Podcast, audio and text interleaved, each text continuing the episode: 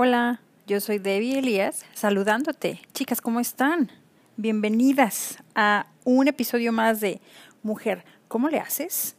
Otra vez, yo soy Debbie Elías y soy una persona ordinaria, común, creando una vida extraordinaria. Cada semana estaré aquí compartiendo temas de interés para todas nosotras. Esos temas que nos inspiran, con los que nos recuerdan la facilidad nata de la empatía de la mujer y con los que nos empoder- lo- con los que nos podemos empoderar como tribu.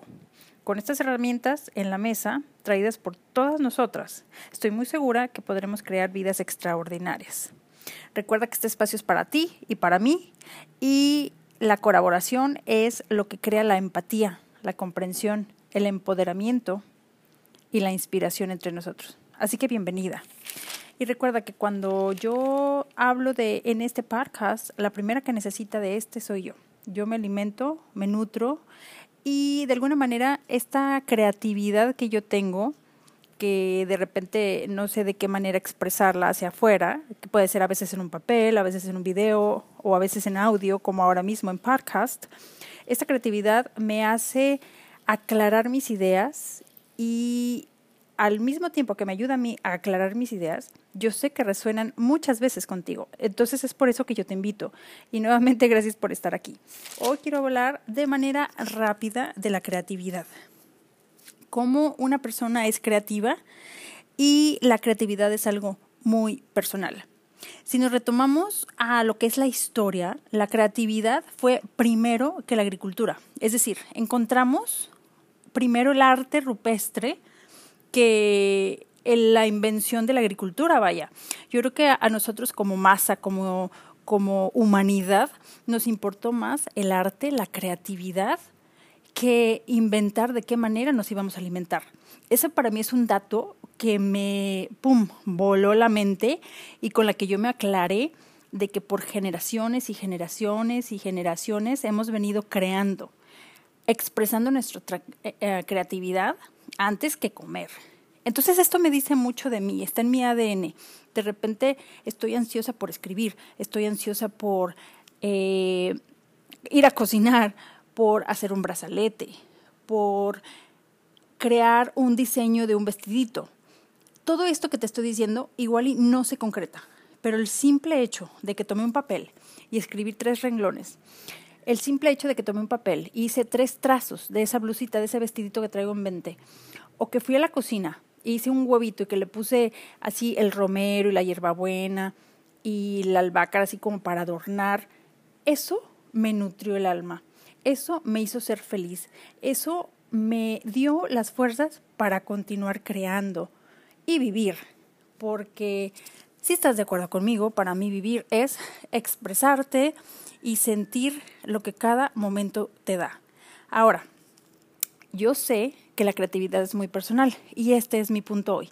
Si yo te he compartido la creatividad, yo cómo la manejo, tú me tienes que compartir cómo tú manejas tu creatividad, porque si tú me dices que no eres una persona creativa, una, no te voy a creer, y dos, simplemente no la has explorado, y tres, si te animas, te va a dar unas, unos beneficios padrísimos. Inténtalo. Ahora, como te digo yo, yo me expreso, eh, mi creatividad va de muchas maneras, pero lo más importante es, si no sale a la luz pública, si no lo comparto con nadie, no importa. Al fin y al cabo, a mí, esos momentos que yo puse el lápiz en el papel me hicieron felices, satisfacieron mi necesidad de crear, me nutrieron el alma.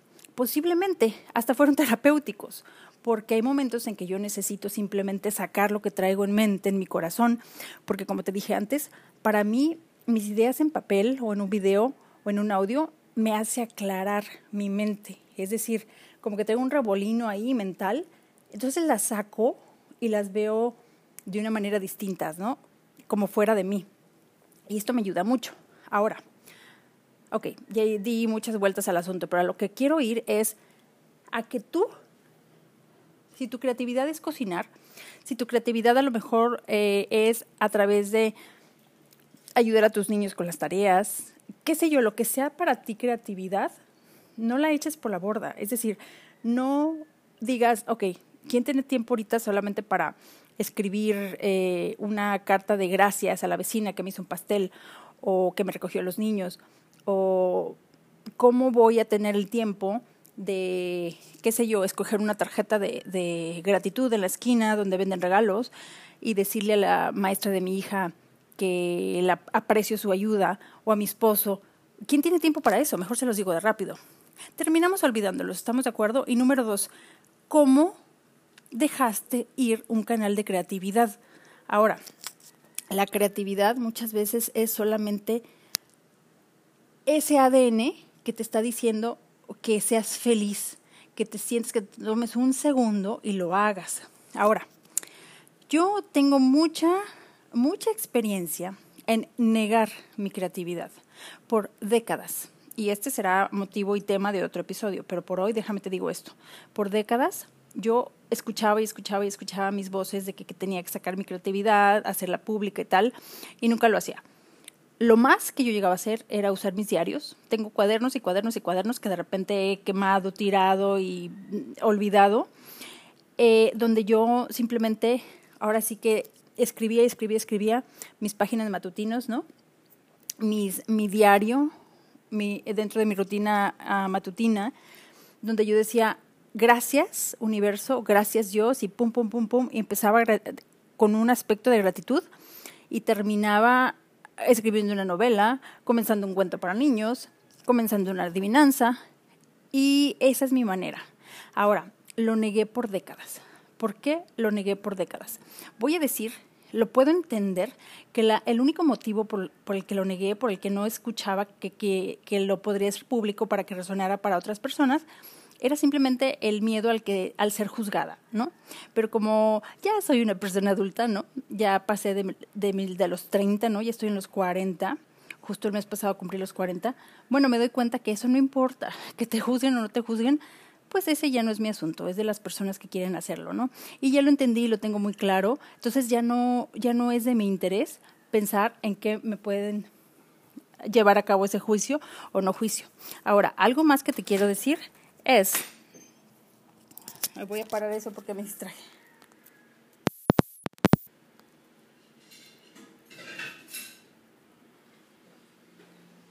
Algo más que te quisiera decir es eh, de qué manera yo puedo crear unos temas donde yo te pueda considerar lo que es difícil para mí crear o no crear.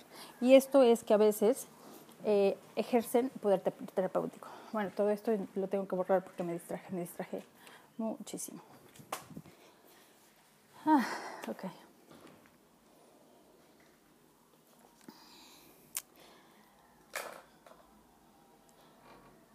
Bueno, entonces, como te iba diciendo, mi punto es, atrévete a tener una aventura con tu expresión. Es decir, imagínate aquel hombre o mujer que deciden tener una relación extramarital, ¿no? Y, y son tan apasionados y tan, tan certeros en que van a hacer esto, independientemente que esté bien o que esté mal, lo hacen y buscan segundos, minutos. Por diez minutos van y se esconden en un elevador o en un closet y llevan a cabo lo que quieren hacer, ¿no? Desbordar esa pasión. Yo te digo lo mismo, así es como me la llevo yo respecto a mi creatividad.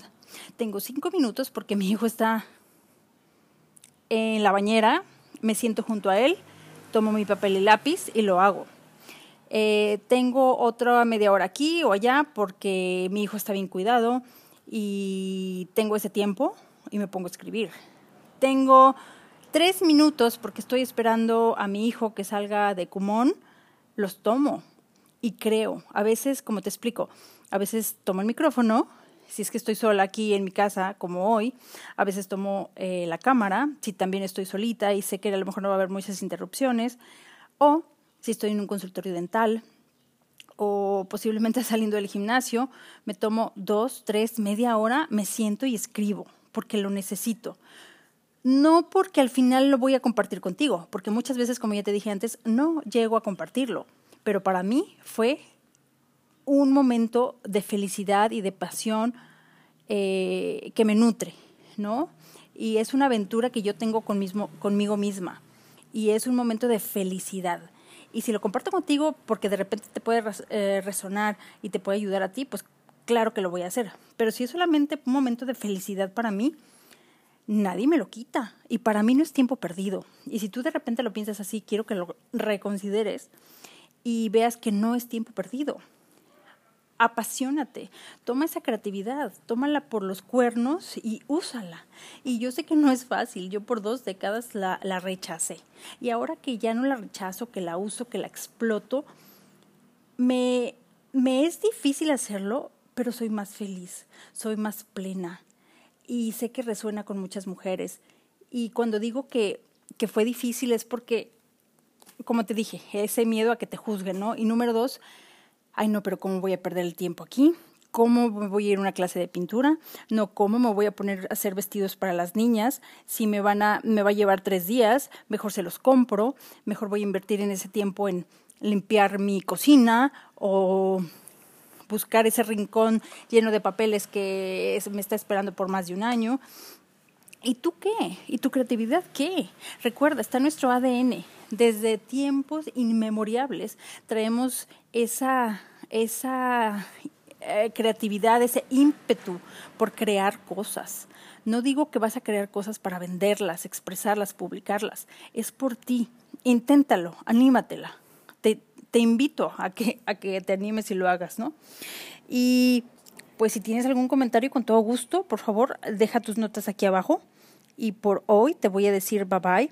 Pero acuérdate que estoy aquí, cada semana estaré llevando temas para ti, de tu interés, de nuestro interés, y como siempre, un gustazo que me hayas escuchado, y recuerda, este espacio es para ti y para mí, primeramente para mí porque yo lo necesito, y número dos, quiero crear esa empatía, esa comprensión, ese empoderamiento y la inspiración que muchas mujeres necesitamos, sé que otras no, pero nosotros, las que sí, pues aquí estamos. Ahora, cuando yo digo empatía, me refiero a la capacidad de identificarse con alguien y de compartir sus sentimientos. Cuando digo comprensión, me refiero a la perspicacia para entender las cosas, es decir, sumergirse a ellas, ¿no? Y cuando digo empoderar, me refiero a hacer poderoso a aquel desfavorecido, en este caso a una mujer des- desfavorecida, ¿no? A través de otorgarle un conocimiento para hacer algo. Y la pregunta del millón, con esto quiero cerrar. ¿Qué harías tú si supieras que esto va a ser terapéutico para ti? Es decir, ¿de qué manera tú sacarías o expresarías tu creatividad? Y número dos, ¿necesitas llevar a cabo alguna acción? Porque si este episodio te resonó, por favor haz algo. ¿Qué es tu creatividad? ¿Cómo se quiere expresar? Busca ese canal y hazlo. Ponle fecha en tu calendario. Por favor, en este momento, toma tu celular, si ahí tienes tu calendario, o ve a tu compu donde tengas tu calendario, o en la pared, ¿no? En físico, en papel, y di, este día, a las tres de la tarde, de tres a diez, voy a colorear, voy a hacer un pie, voy a crear unos aretitos, qué sé yo, pintar, cocinar, lo que tú veas que es tu canal de creatividad. Ahora, si solamente sientes este ímpetu por hacerlo y no sabes ni cómo va a ser, empieza por uno.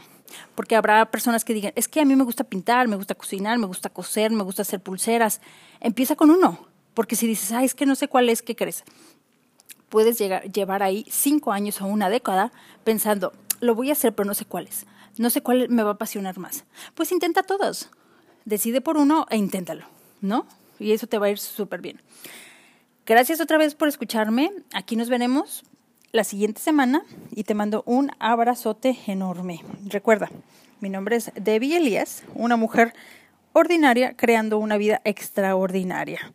Te mando un abrazo y que tengas una bella semana.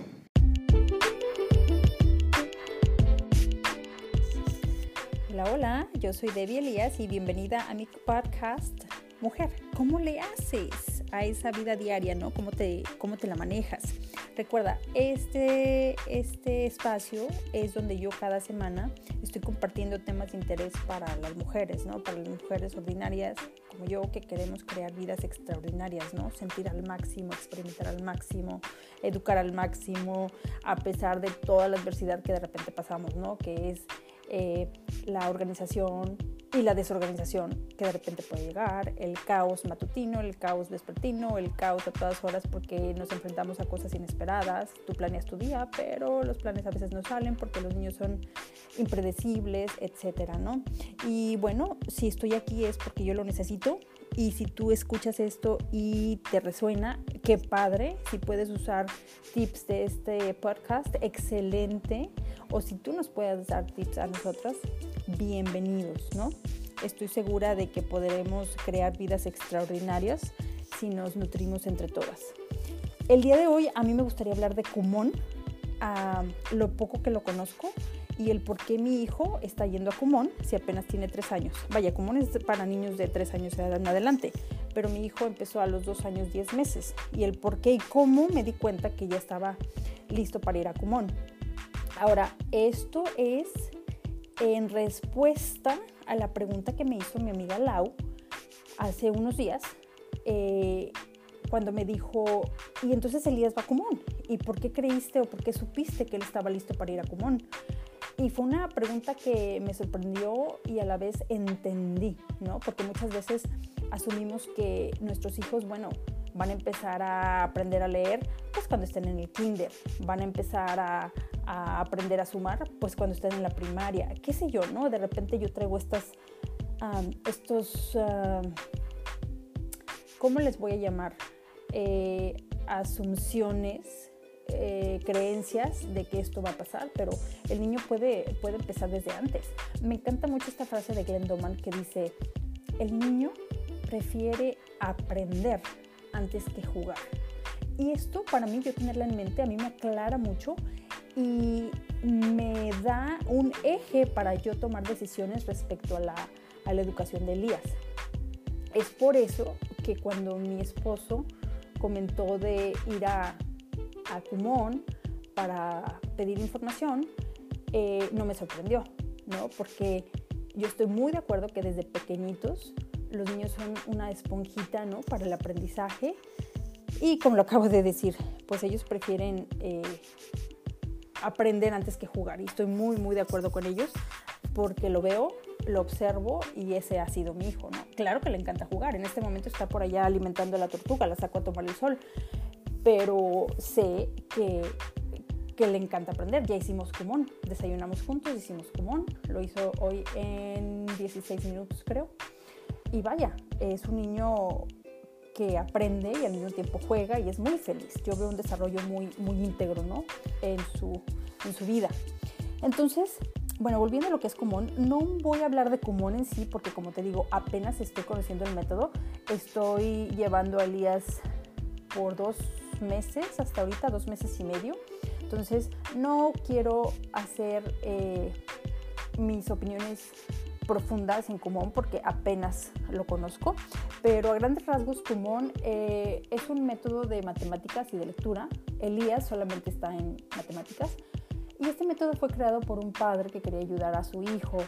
Él es de Japón y en mil novecientos cincuenta y cuatro eh, talentoso profesor de matemáticas, por cierto, llamado Toru Kumon, quería que su pequeño aprendiera de una manera fácil y se dio cuenta que ciertas tareas que iban en incremento ayudaron a su hijo a dominar los consejos. Y claro, poco a poco y muy pronto se dieron cuenta los amiguitos, los papás, y empezaron a preguntarle de qué manera, de qué manera lo estaba ayudando. Y bueno, su interés en el método autodidacta pasó y pasó de boca en boca y ahorita creo que tiene pues millones de alumnos y está en cincuenta países, a grandes rasgos, ¿no? Eh, las hojas de trabajo de Kumon van desde, aquí tengo, desde el nivel seis A, que es donde está Elías. Aquí dice, los alumnos se familiarizan, ah, comienzo, los alumnos se familiarizan con los números hasta el diez. Al contar ilustraciones o puntos y leer los números. Deben ser capaces de leer y recitar con facilidad hasta el diez y reconocer el número de ilustraciones o puntos al contarlos. Y si nos vamos, por ejemplo, al último nivel, que es el X, estamos hablando ya pues de chavos uh, pues un poquito más grandecitos, al menos no de tres años, ¿verdad? Y dice aquí, en el nivel X, los alumnos pueden estudiar temas de su elección, tales como triángulos, vectores, matrices, mapeo y transformaciones, probabilidad y estadística. En fin, es un programa de matemáticas muy completo. El de lectura aún no lo conozco y al parecer eh, va a comenzar con el idioma extranjero, que es el inglés, para aquí en México. Y bueno, a mí lo que me gustó de este, de este programa es que te ayudan a formar a tu niño no nomás en conocimiento matemático, sino en que sea el niño autodidacta. Y eso para mí es eh, priceless, algo que no tiene precio, porque yo soy así. Y me gusta ser así, y por mi propio interés yo busco la información que necesito y me gusta ser autodidacta. Y yo quiero que mi hijo sea igual, ¿no? Pero es algo que se aprende, no con lo que uno, se na- con lo que uno nace, ¿no? Ah, ¿cómo, ¿Cómo empezamos? Voy a regresar a esta pregunta de cómo empezamos, ¿no? Eh, Lau me preguntó, ¿cómo te diste cuenta que Elías estaba listo para ir a Kumon si, si tenía tan solo dos años, diez meses? Chris, mi esposo, ya me había comentado que Kumon estaba aquí en Atlán, cosa que yo también sabía. Y me dijo que conoció a una de las chicas que trabajaba ahí y que le dijo que a los tres años eh, ya podían aceptar a Elías. Esto me lo comentó cuando Elías tenía como dos años. Entonces dijimos, bueno, pues eh, cuando Elías cumpla tres años lo vamos a llevar. Pero entonces eh, vino al tema nuevamente esto cuando Elías tenía dos años, nueve meses. Y me dijo, ¿por qué no investigas? Para estar listos cuando esté Elías, cuando tenga Elías tres años, pues entonces vamos, lo inscribimos y pues que comience. Porque estamos muy al tanto, ¿no? De, del desarrollo tanto... Eh, didáctico del niño como su desarrollo en general, ¿no? Entonces, claro, hablo para una sesión informativa, me la dan, acudimos y nos dice este señor amabilísimo que está aquí eh, a cargo de la franquicia en Atlán, nos dijo, ya pueden traerlo, pero por supuesto que ya pueden traerlo. A lo que yo le comenté, mi hijo precisamente por no estar en el kinder, porque bueno, todavía no me lo aceptaron, ¿no? En septiembre que empezó el año escolar, él tenía dos años y medio, pues no me lo aceptaron. Aparte, bueno, pues no era momento de que él entrara. El niño no ha estado nunca en un ambiente, ¿no? En una atmósfera eh, de un salón de clases tradicional, es decir, escritorios, una maestra, sin mamá, etcétera, ¿no? Siempre ha estado trabajando, pues, conmigo desde casa, eh, con materiales lúdicos de aprendizaje, ¿no? Y con con su mamá cerca o, o con la tía o con el papá, etcétera, ¿no? Entonces me dijo él, adelante, es, es, estamos eh, a buena edad, tráigalo y pues lo llevamos. Lo que nosotros valoramos para de, tomar la decisión y llevarlo a los dos años, diez meses fue lo siguiente. ¿Qué es lo peor que puede pasar, no? O sea, lo peor que puede pasar es que el niño de repente, bueno, no nos haga ver, nos, nos comunique de alguna manera que no está listo.